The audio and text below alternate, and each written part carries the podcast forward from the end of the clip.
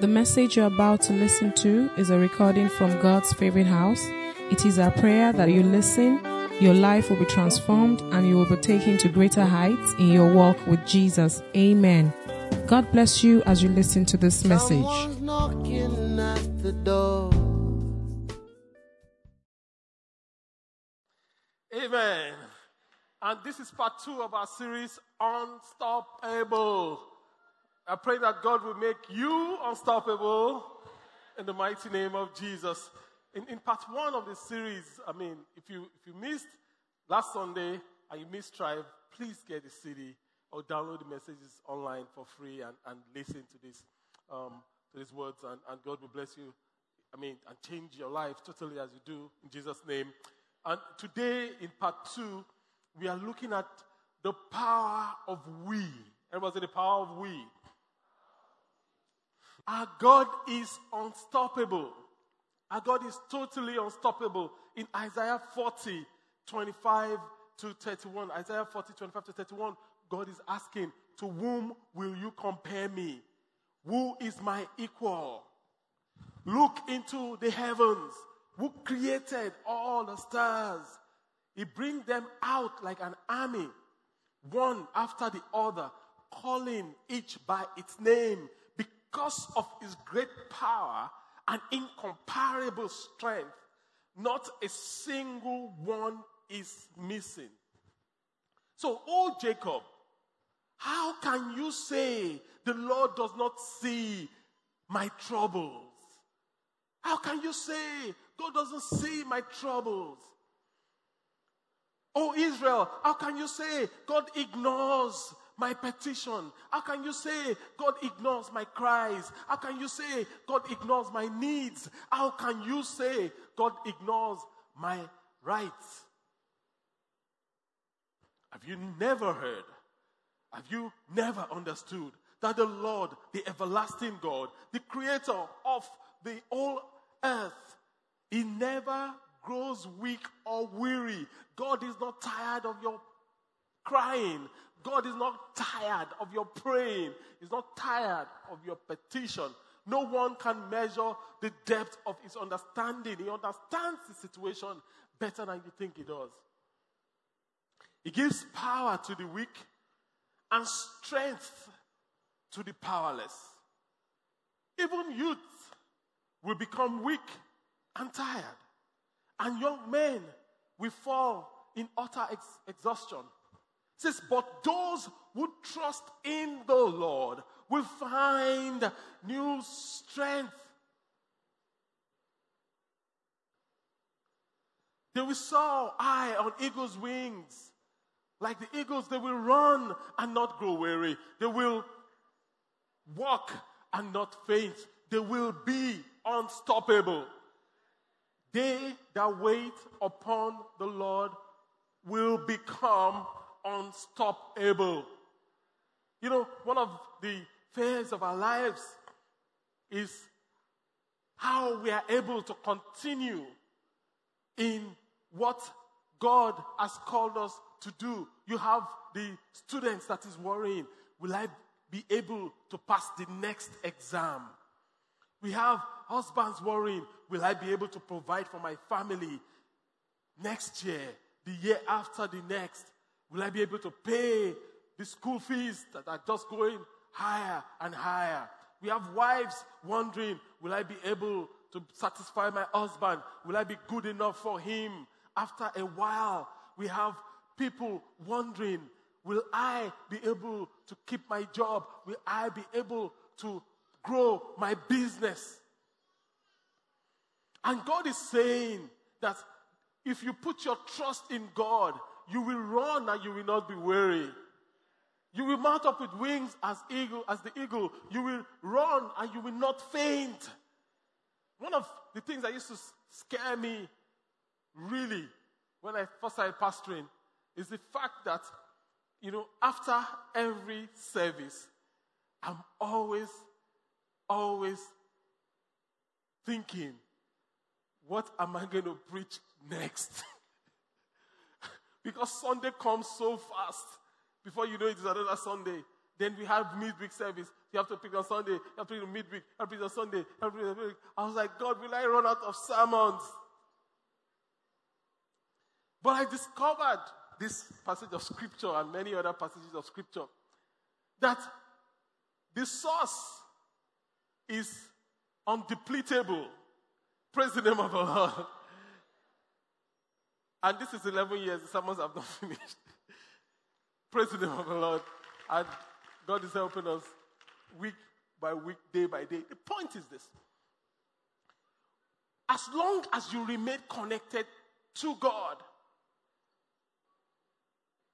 you draw your life from God, then your life becomes unstoppable. Why? Because of your source, there is always more in God. There is always more in God. Everybody say more in God. The church was founded to be unstoppable. And we explained that last week. We, we unpacked that a little bit last week. And if you look at the same scripture in Matthew 16, from verse 18, Jesus speaking, he says, Now I say to you, Peter, which means the rock, upon this rock I will build my church, and all the powers of hell will not conquer it. My church will become unstoppable. That's what Jesus says. If you, the, the word church, my church there is, is, is not as we understand it today. I mean, I've explained it severally, that it is not it is rather an assembly of people. If you look at literal translations, like, like the Young's literal translation, you will see the word assembly. I will build my assembly. The root word is ecclesia. It means I will build my, my assembly, my people, and the gates of hell will not prevail. So we've been told that you are the church and I am the church. That is, individuals are the church. That is wrong. We are, I am not the church and you are not the church. We are the church. Praise the name of the Lord. That's what Jesus is saying. We are the church. The same way, the hand is not the body. The hand is a part of the person, of the body. The hand is a member of the body. We are members of the church. We are lively stones that come together to form a spiritual house for our God. So we need to understand the power of we. Everybody say, We are the church. We are the church. And if you look at the, the shadow of, of, of, of the New Testament, which is the Old Testament, if you look at Numbers 13, you see what I'm saying clearly. In verse 30, Caleb said, when he silenced the people, he said, We should go up and possess the land, for we are, can certainly do it. It's the power of we. As beautiful as the power of we is, it also comes with its own liability. Because if we are not ready, an individual cannot do it. So Caleb could not say, the whole, we are not ready, so I am going to take the mountain. I mean, what's going to happen? Caleb had to wait for we to be ready. And that's, you know, the beauty of marriage. Marriage is such a powerful thing that when we are walking, we are unstoppable.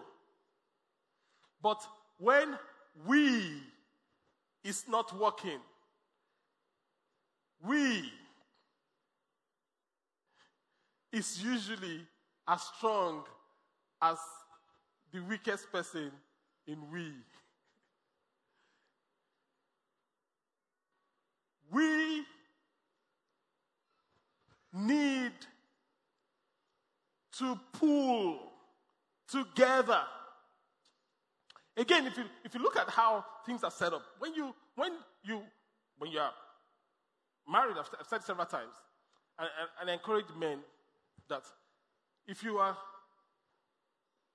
going, whichever, men, women, if you are going up spiritually, your spouse you have to be going together. If one person is going spiritually and the other person does not move, what happens is that the person that is down is going to pull the person that is going up. And they're not going to meet in the middle, they're going to meet on the level of the lowest person. It's, it's, it can be challenging, but that's the reality. But when we is walking, and that's not bad English. I know some of you have been cringing. We say we are, not we is. We is.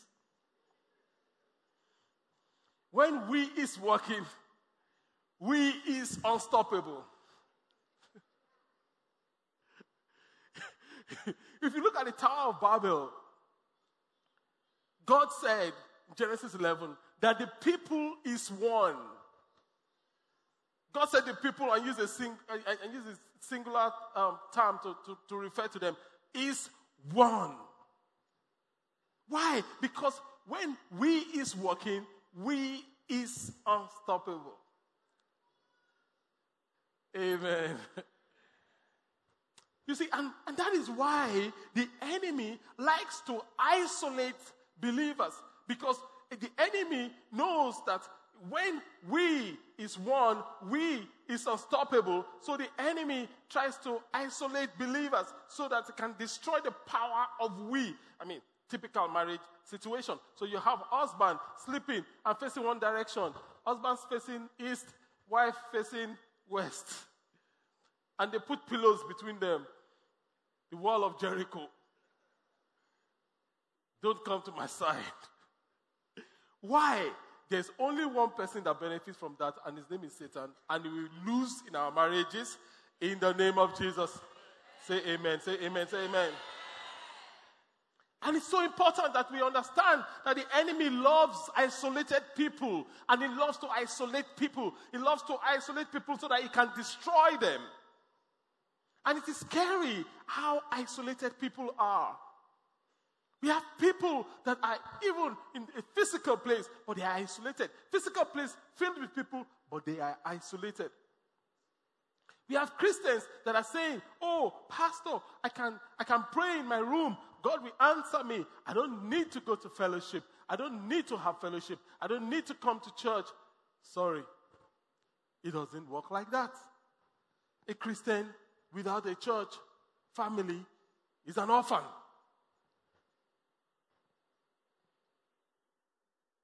Ask your neighbor, are you an orphan? a Christian without a church family is an orphan. The same way the hand. You, if you see, if you go to the market and you see head without body, trying to sell something to you, will you buy it? If you see hand just bouncing around in the market, what will you do? you will run because it is abnormal. The members belong together. Atrophy is inevitable when a Christian removes himself from fellowship. The person atrophies. I mean, it's standard. Atrophy is when, when a member disintegrates, you know. So if you, if you, if you cut out, when we were young, we used to do it for fun. You catch a lizard and you cut the tail. How many people did that? Don't look at me like that. Okay, okay, okay. I'm not alone. Okay. Somebody, somebody had two hands up. You, you grab the leader like this by the, uh, then you cut the tail. What happens to the tail? It begins to dance and dance and dance. If you look at it, you think it has life, right? After a while, what happens to the tail? The dancing reduces and reduces until it's lifeless and still then it begins to decay. That's, atro- that's atrophy. Then that member atrophies. The same way with fire. When you have sticks in the fire and you remove a stick, what happens? It still has fire. And that's usually the deception. You know, some people say, Oh, Pastor, I still feel goose pimples. Even when I stop coming to church, when I pray, I still feel goose pimples. Really? Did God say, as many as are led by goose pimples are the sons of God?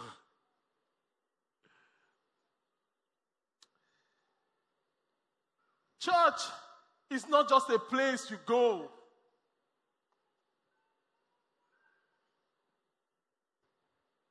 For service on a Sunday. Church, beyond that, is a place where you build authentic relationships and you're going to see the value of building real authentic relationships, of being in fellowship with other people.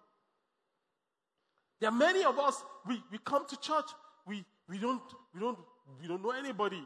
We don't really want to know anybody. You think Christianity is just to come to church. After all, I've, I've prayed today, I've worshiped God, I'm fine. That's good, but that's not enough. You need to connect, you need to make friends. What's the name of the person sitting beside you? Not your wife. Look at somebody else. Ask them, ask them, what's your name?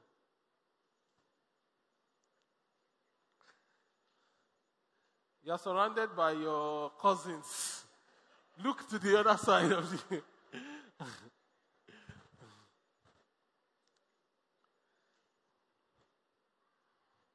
Now, I want to challenge you. The people whose name you know now, I'm going to ask you these names at the end of service. Better ask again. Some people, you just asked it for asking sake. Eh, they are asking again now. Tell me, tell me. tell me.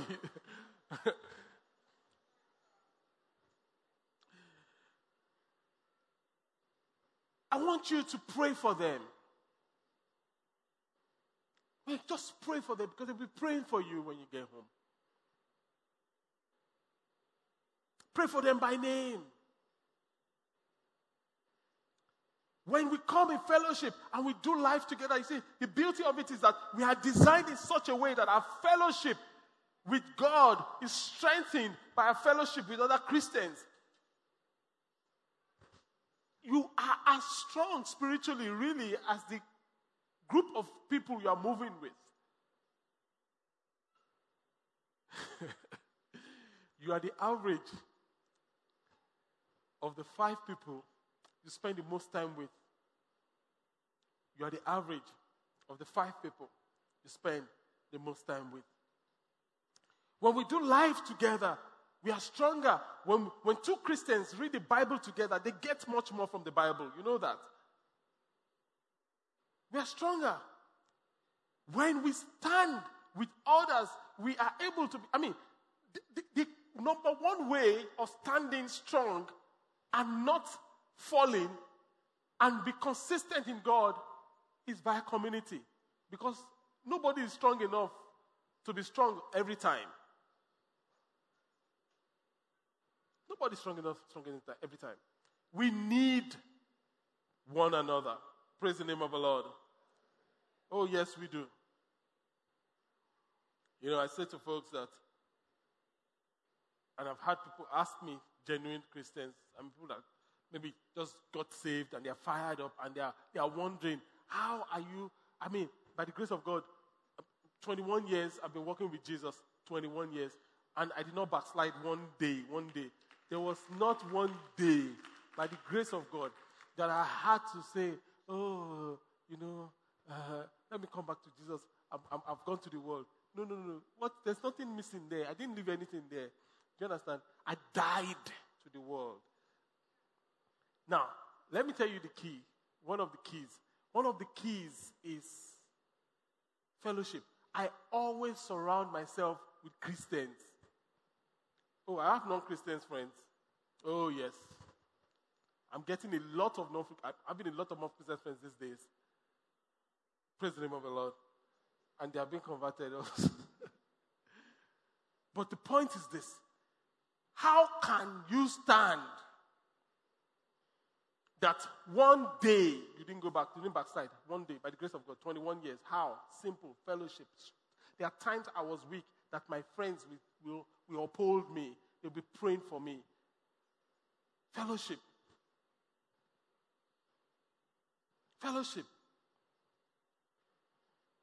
But you see, sometimes, you know, we are too arrogant.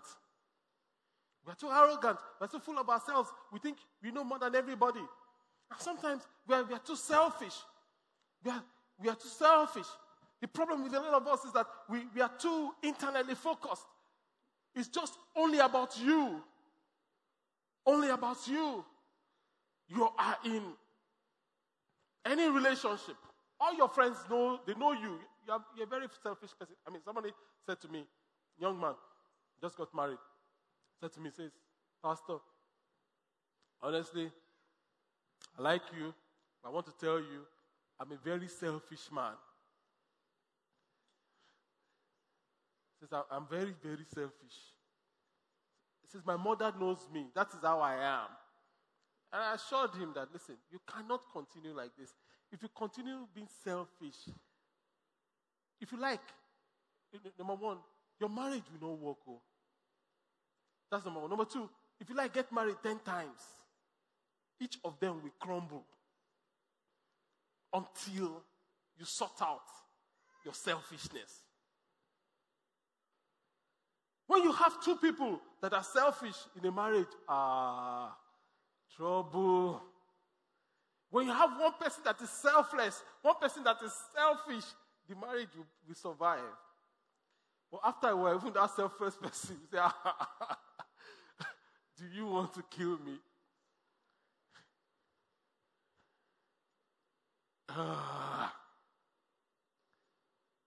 When we are in relationships, we should think about the other person more than ourselves. That's how relationship works. That's how your marriage will work. You think about your husband more than yourself. There's a situation, what will benefit this man?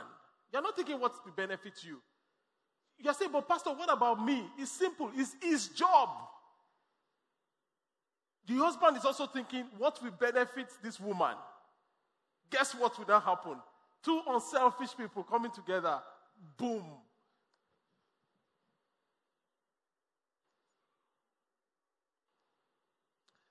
Praise the Lord. I want you to go home and sit down with your spouse and say to them, let us drop our selfishness. I admit I've been selfish. And you have also been selfish.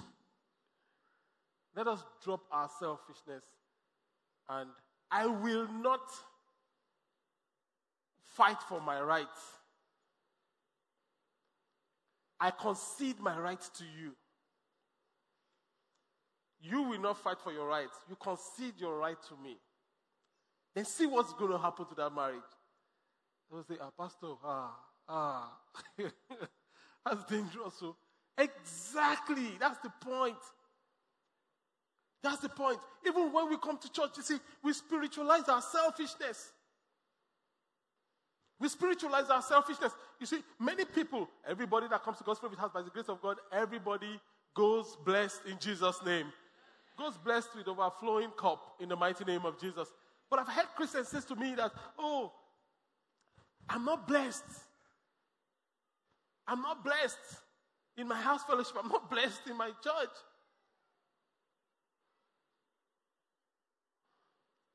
And I think to myself, what if we come to church with a different mindset? What, we, what if we don't come to church thinking, how can God bless me today?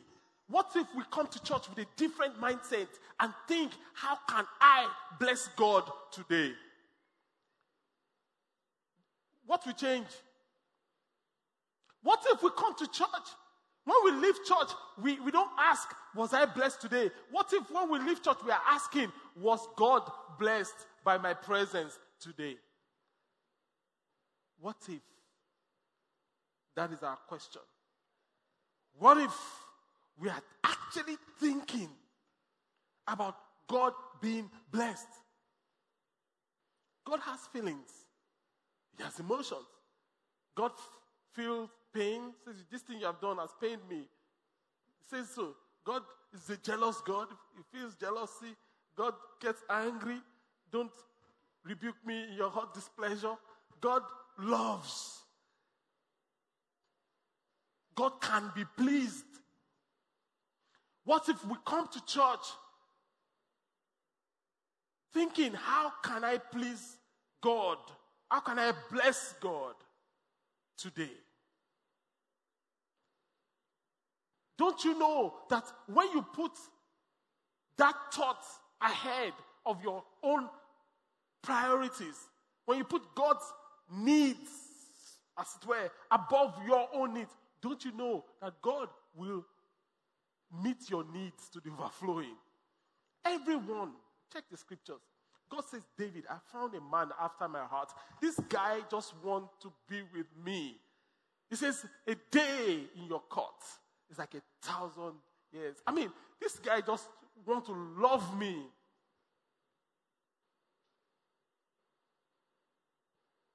Solomon.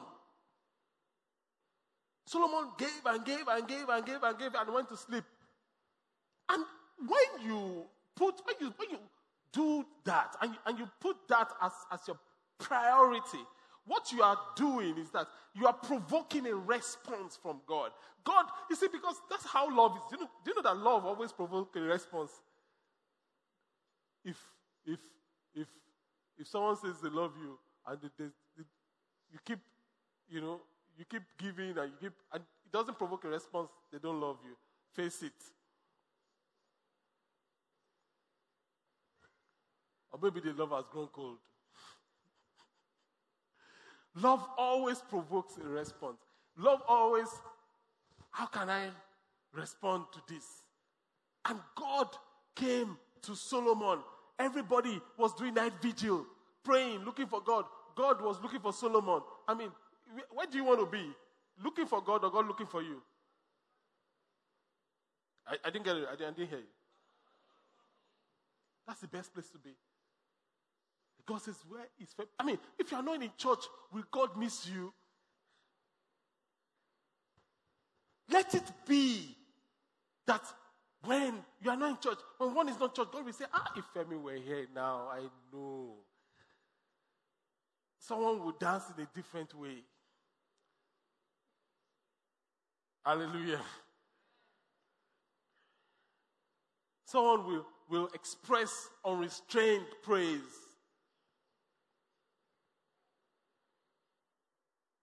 And God can be touched. So God wants us to deploy the power of we.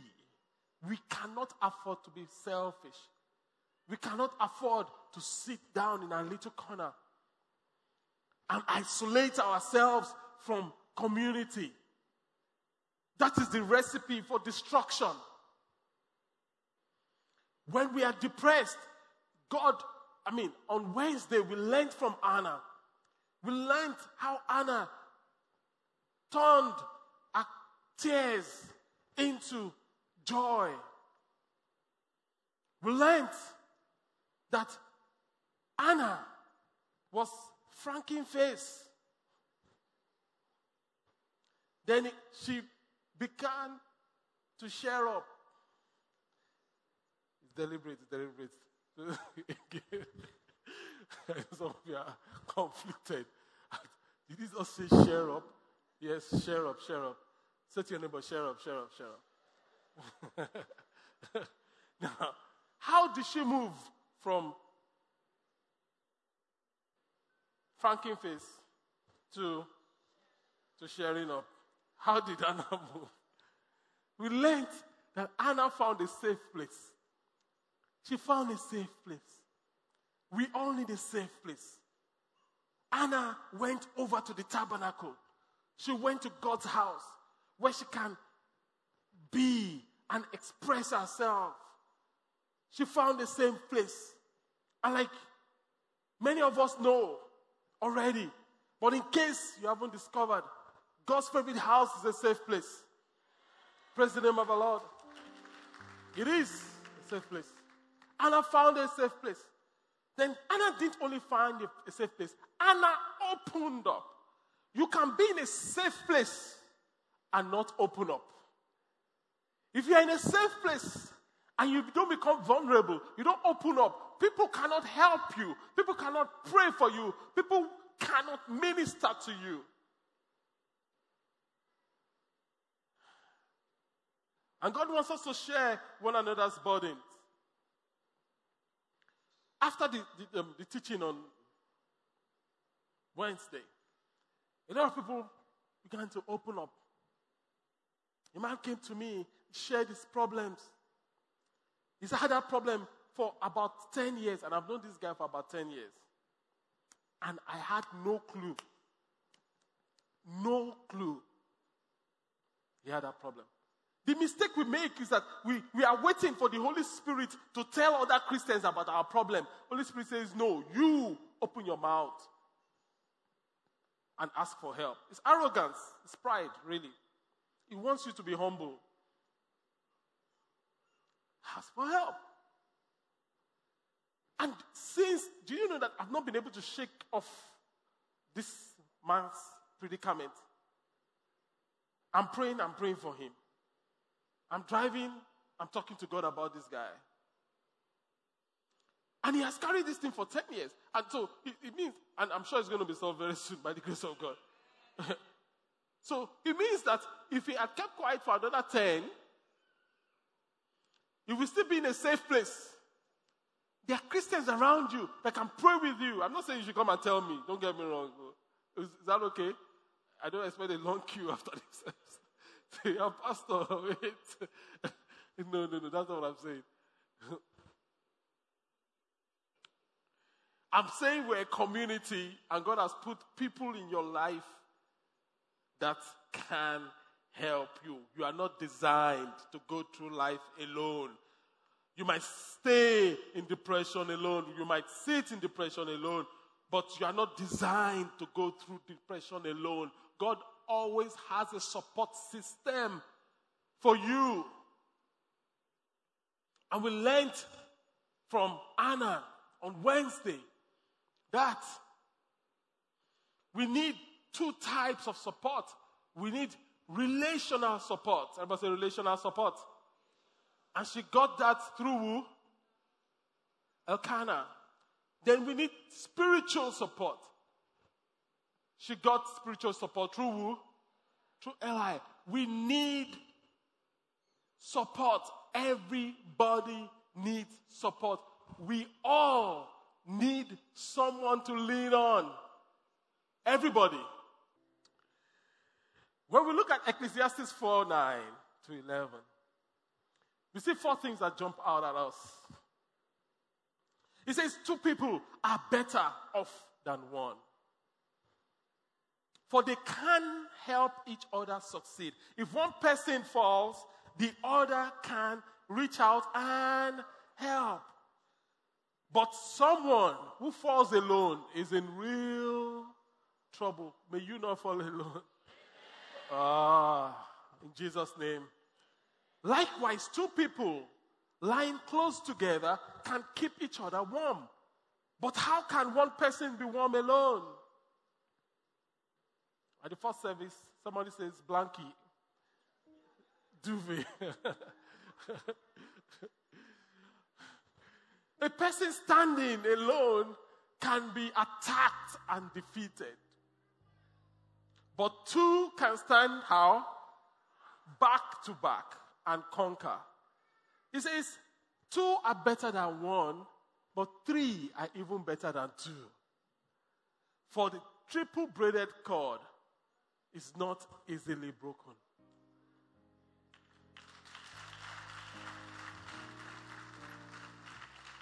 Two are better than one. Three are better than two. Four are better than three. Five are better than four. What about 10? What about 50? What about a hundred? What about a thousand? What about 5,000? The power of we, when we connect, we are unstoppable. And from this scripture, we see that when we deploy the power of we, we get help. That's number one. Obviously, we get help. If one person falls, the other will reach out and help. I'm praying for you in the name of Jesus of Nazareth. In the time of your help, may you find people that will reach out and help. In the mighty name of Jesus. But someone who falls alone is in real trouble. Psalm 20, verse 2 says, May God send you help from his tabernacle. May he send you help from Zion. Secondly, not only do we get help, we get we find we get warmth. We get warmth. I'm not talking about only physical warmth. But you get intellectual warmth. You get people you can rub minds together with. You get spiritual warmth. You get people you can put your fires together and get a bigger bonfire. Not only do you get help and warmth, number four, you get protection and victory. Protection and victory. A person Standing alone can be attacked and defeated. That's why the enemy is trying so much to make sure that you are isolated. But it will fail. In Jesus' name. A person standing alone can be attacked and, and defeated, but two can stand back to back and conquer. Physical, financial, spiritual, mental protection. If you don't deploy the power of we and you're not in community, you will believe anything. That's how people get sidelined with errors. We've, we've been fellowship and somebody stood up to prophesy and he prophesied. Then, you know, at the end, we called him and we kind of explained to him. Half of what he said was purely from God, but half was from his flesh. So we helped him. There's no need to judge him. He has the gift. So we just helped him. Listen, this one is from God. This one has nothing to do with God. An arrogant person will not listen. If you don't listen, you know what? The, the part that is not from God will grow louder and louder. And the part that is from God will go quieter and quieter. You will still be hearing, but it will not be from God. The person, not you. Praise the name of the Lord. But when you're in community, you have protection. You have protection.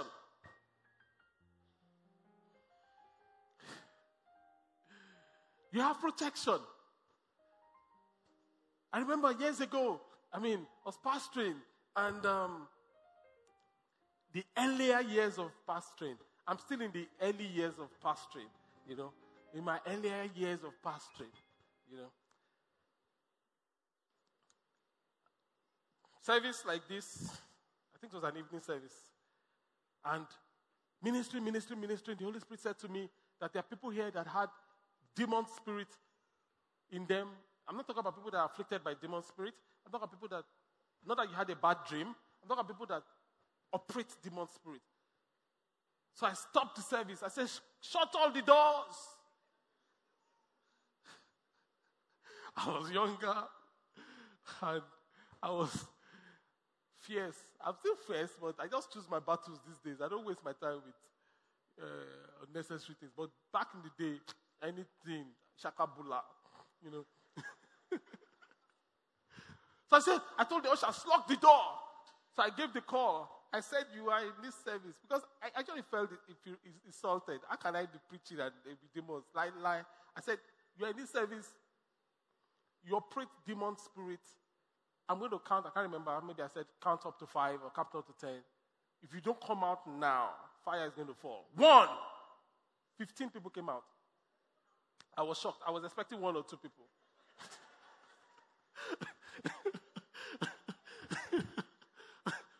You know.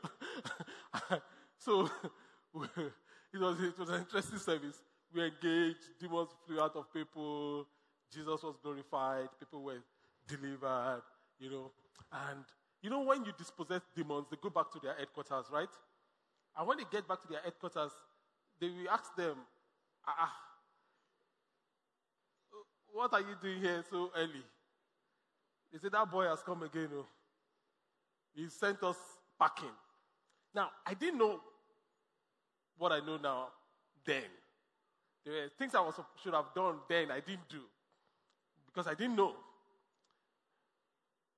So, but uh, there was like a, a, a, a collabo of attack at me back then. And it was serious. I just got home and I was like, what's this? You know? Went to the hospital.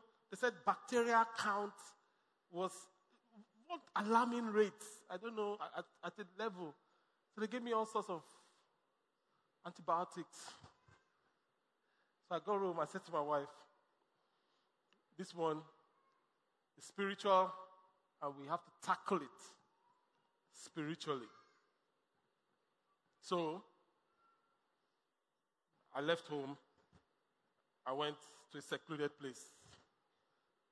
For three days, I shut down and I returned fire for fire.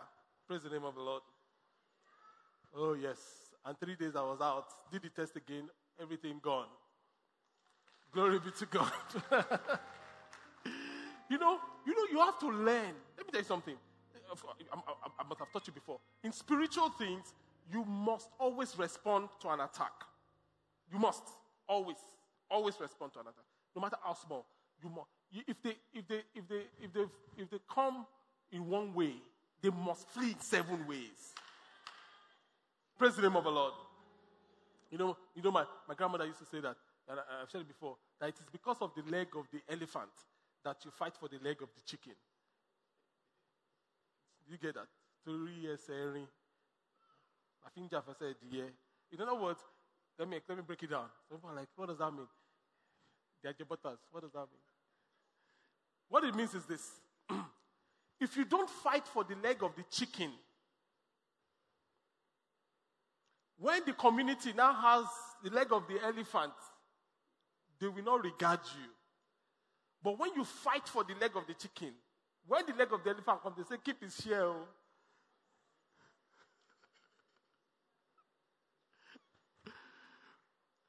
Praise the Lord. It is so important. It is so important. But where I'm going is this I didn't fight that battle alone. My wife was at home praying and interceding for me. But beyond that, there was someone in um, used to, used to live in um, Dolphin Estate at the time. He was driving out of his house to go to work. And the Holy Spirit said to him, Go back to your room. And he went back to his room. And the Holy Spirit said to him, Lock the door. You are not going to work today. Now, can the Holy Spirit tell you that? That's just take away. Go and wrestle with that. And the Holy Spirit said to him, You are not going to work today. You are praying for Femi. And he prayed for me from morning till evening. Intercede. Meanwhile, I was in a secluded place, right? Engaging spiritual warfare. God raised a believer to pray for me. Now, what if I didn't have that relationship? What if at the time of need, there's no one to stand back to back and fight with you? The question for you and I is that are you that person? Because you will reap what you sow. Oh, yes. If you have been praying for people on the time of your need, guess what will happen? God will raise people to pray for you. So, can God stop you and say, Ah, my dear daughter, you won't go to work today. You'll be praying for this person. What will you say to God? Ah, God, God, cool down, cool down. You know that we have to pay bills. You know that you will, you will shut him up. You will not shut him up. A lot of people will shut him up. Thinking, what kind of request is that? Can't he pray for himself? But may God make us people that we seek to please him more than him to please us. Praise the name of the Lord. So God says, one, we put to flight a thousand. Two, we put to flight 10,000. Matthew 18 19. I tell you this if two of you shall what? Shall agree as touching anything they ask for, it shall be done for them of my Father in heaven. Praise the name of the Lord. So not only do I get help, not only do I get warmth, not only do I get protection and victory, when I deploy the power of we, I have dominion. I have dominion. Verse 12 says, and three are even better. For a triple braided cord is not easily broken. When we deploy the power of we, we are unstoppable. And you see, the truth is this. When we come together, the truth is that we are not all in right standing. But 1 John 1 7 to 9, when we come to fellowship, we have fellowship with, this, with Him and with the blood, and the blood of His Son cleanses us from all unrighteousness. You see, there's power in coming together. I was sharing my, um, I was reading, sharing how I was reading an account of a man that was in the occult, actively in the occult. You know what he said? This man is now a Christian. He said, in the occult world, that they used to wonder why do Christians come in twos for evangelism? That Christians, anytime they go for evangelism, they're always going in twos or in threes. And they didn't like it. You know why they didn't like it? They said that when they come in twos, sometimes or threes, one person is in, is in fornication, is not living right. He says, so they have their own uh, scanner. So when they scan, they say, okay, this one is, is in perpetual rebellion.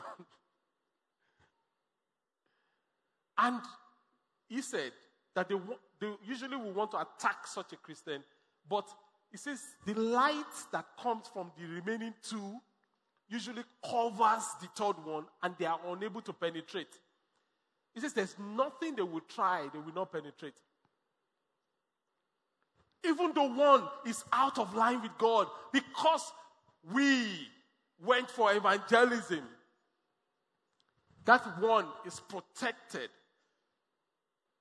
so he says that what he now does is that he says they request that they don't want, they are busy that day, or they don't want to listen that day, that that one should come back tomorrow. That is the only one they like.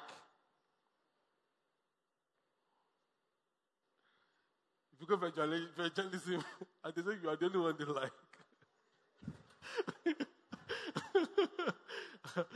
of course, you should go back because you are, you are in right standing with God. Praise the name of the Lord. And no weapon formed against you will prosper. you know. But but but, but but he says that most of the time, he never the person never comes alone. But the time they make the mistake of coming alone, it, it now describes what they do to the person. Now, my point is this: even though one person had issues, there's what they call a corporate anointing covers the person. I play sports. I play different types of sports. And I think that children should be exposed to playing sports. I'm not saying they should be forced to play sports because some will not be good at sports, at physical sports. But they should experience it. They should experience team sports and they should experience solo sports. Team sports like football, like basketball, they should experience that. They should experience solo sport like tennis, like sprint, like golf. They will learn amazing things about life. When you look at the team sport, life is a team sport. Christianity is a team sport. The team you are on determines a whole lot about the outcome. If you are the best striker in the world, for instance, and you don't get supplies, your wingers are not crossing, your midfielders are not creating the chances, you can't score. If you get angry, like I have done many times, and you go back and pick the ball, by the time you get to the midfield, they've stopped you because everybody will be on you. So you need your team. Praise the name of the Lord.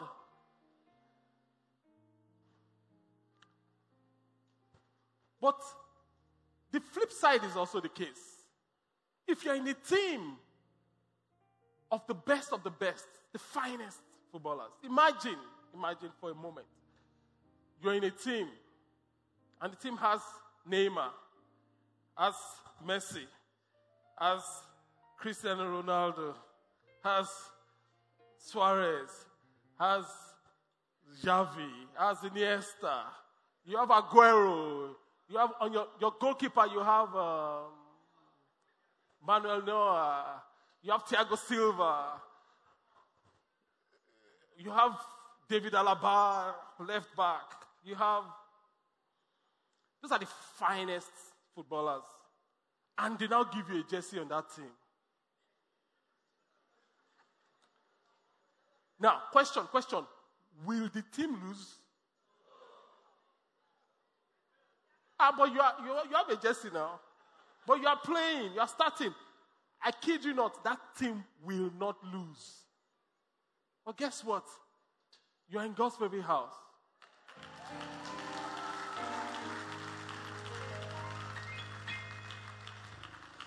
Look to your right and to your left. Can you see the spiritual Ronaldo, spiritual Messi, spiritual Neymar, spiritual?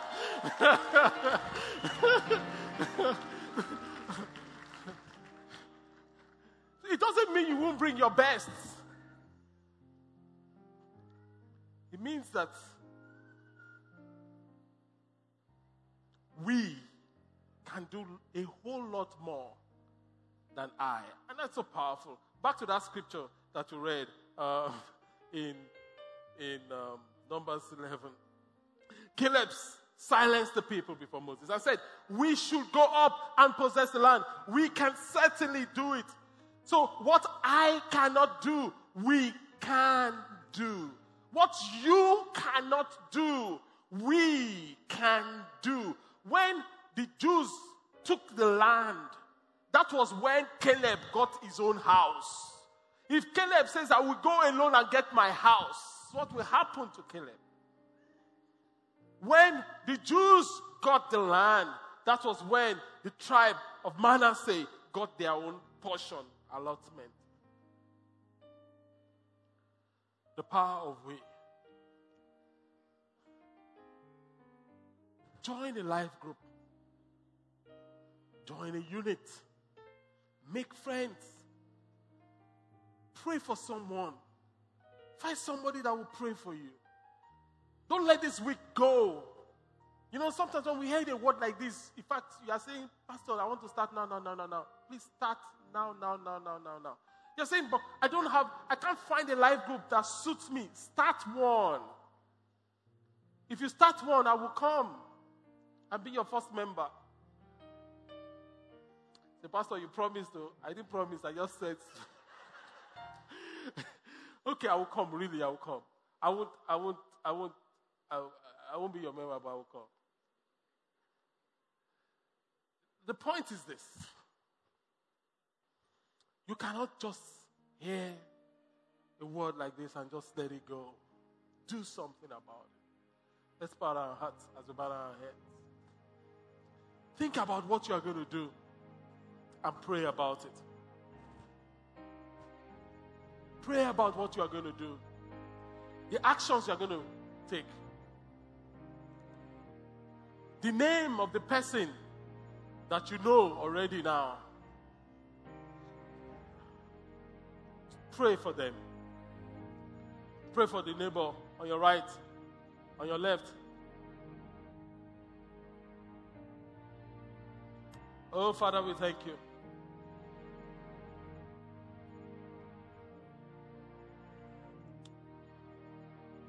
To be a member of this team, to play in this team, you need to be born again. You need Christ. You need to, to be in sync with God. If you are saying, Pastor, I want to give my life to Jesus. Or I used to be with God, I'm backsliding. I want to come back to God.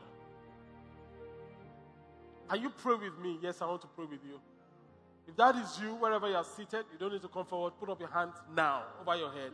Wherever you are seated, I'll pray with you. That is me. Pastor, pray with me. You put up your hand, put up your hand well over your head. Shoot it up, and I'll pray with you. God bless you. God bless you. God bless you, sir. God bless you, my sister. God bless you. Keep the hands up. Keep it up. That is me. Pastor, pray with me. I want to pray with you. I want to pray with you. Put, it, put up the hand. They will slip a card in your hand. Keep the hands up until you get a card. Once you have the card, you can put it down. The rest of us, let's pray. For some of us, we need to join a life group. Why don't you pray? Say to the, to the Lord, Lord, I'm going to join a life group. Some of us, we need to start a life group. Some of us, we need to join a unit. Oh. Father, we thank you. We give you praise and glory, Lord. Thank you, Heavenly Father. Thank you, Lord. We pray for everyone that is surrendered to you today, my Father. We ask in the name of Jesus that you breathe upon these lives. Change these lives totally.